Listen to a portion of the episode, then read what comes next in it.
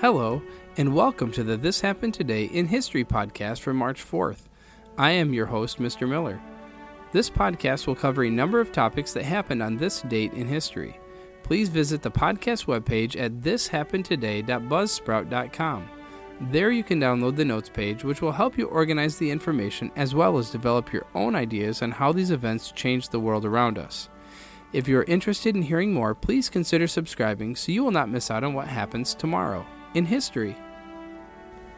Historically speaking, March 4th is a very important day in U.S. history. It was the date that was set for the inauguration of the United States presidents.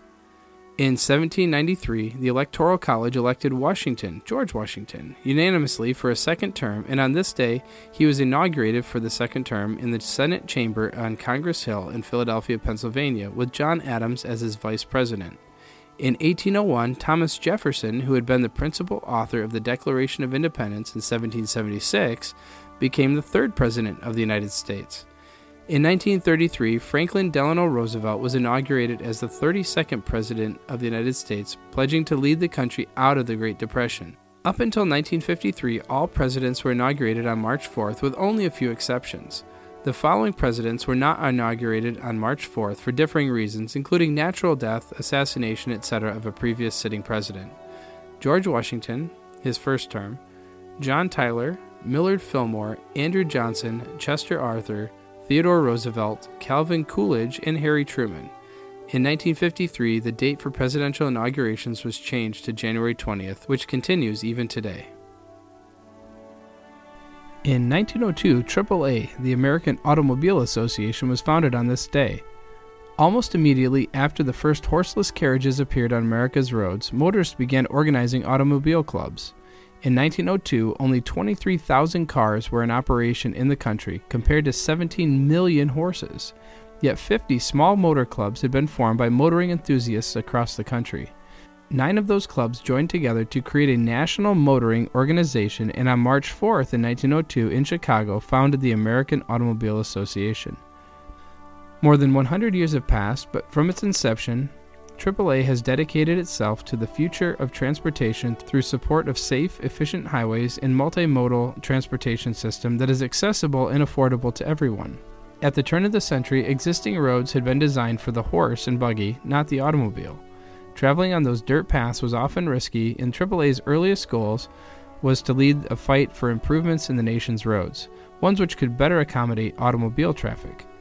Auto breakdowns have always been a source of frustration to car owners. In 1915, AAA was the first to introduce a service for stranded motorists, and it is now one of the most valued features of a AAA membership.